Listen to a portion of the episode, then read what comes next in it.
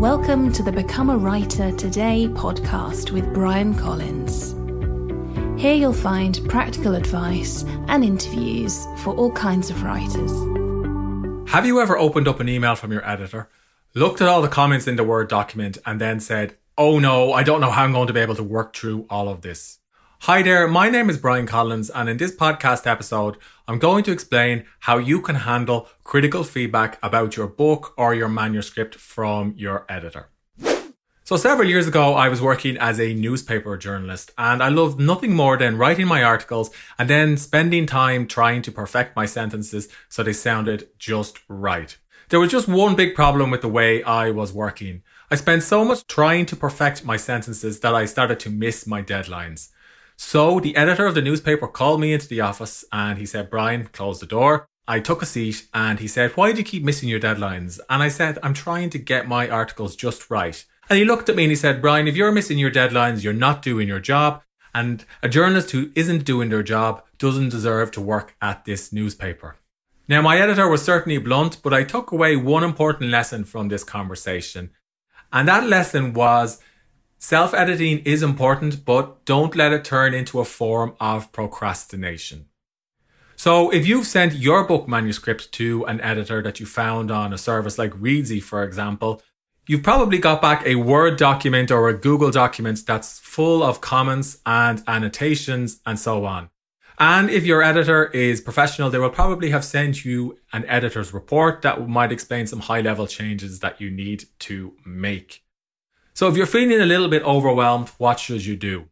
Well, the first thing is to remember your editor's feedback is about your work and not about you as a writer. For example, when a carpenter is commissioned to put together a table, they don't take offense if the table is wobbly because they know their client's criticism is about the table and not about them as a carpenter.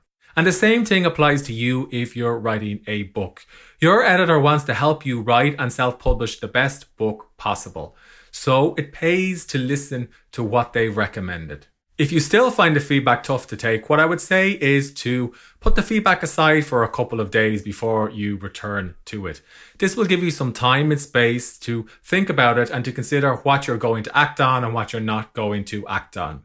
Of course, don't let this turn into a form of procrastination. A while ago, I was working with one particular new writer as part of a coaching program. And he showed me an annotated manuscript that he received from his editor. And he had actually received the manuscript back in 2015. In other words, he'd been procrastinating about these self edits for almost three years. Although we were able to work together to put a plan in place to work through the edits in this manuscript, my takeaway from the experience was that self editing can be difficult particularly if you're new at it. But what you need to be able to do is disassociate yourself from your work and look at it with a critical eye.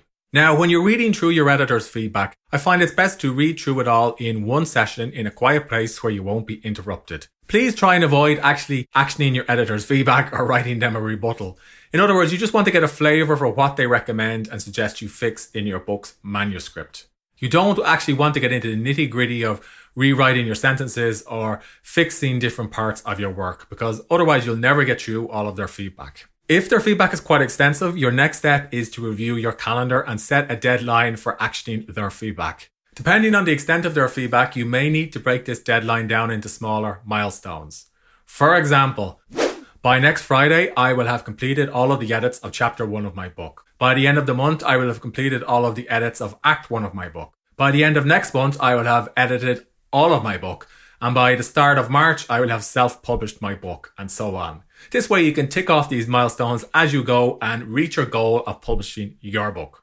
When you're actioning your editor's feedback, I'd suggest you do it in something that has a revision history. And this is why I like to use either Google Docs or Scrivener.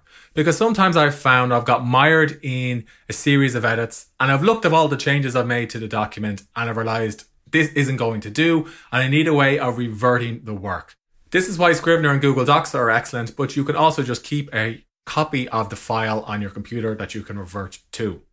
Zoom out from your work when you're editing it too. In other words, fix the larger structural issues with your book before you get into smaller line edits. For example, do you need to reorder the chapters? Is there an idea you need to rework into a particular chapter? Do you need to revise the key points of each act in your book? When you get these developmental changes right, you will have a better and more cohesive book.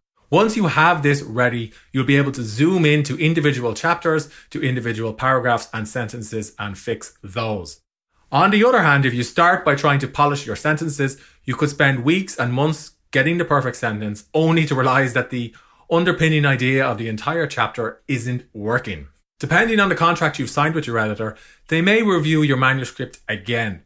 If they're going to do this, it's best to keep your editor updated on where you are with your edits. This is also a good time to explain what you're going to action and what you're not going to action. After all, remember, your editor's suggestions are just that suggestions. And if you feel strongly that something should stay in your book, then it should stay in your book. Finally, when you've completed actioning all of what your editor recommends and decided what you're not going to action, I'd suggest sending your manuscript to early or beta readers. These could be close family members or friends or members of your email list. I actually did this with my book, The Art of Nonfiction Book Writing, and I got a lot of feedback from different readers. Some of the feedback I agreed with and I used it to fix issues in the book, and some I disagreed with. In the end, I came up with two rules. Rule one, if at least one person likes a section in the book, it stays in. Rule two, if three or more readers dislike a section in the book, I rewrite it or take it out. After all, everybody's tastes are different.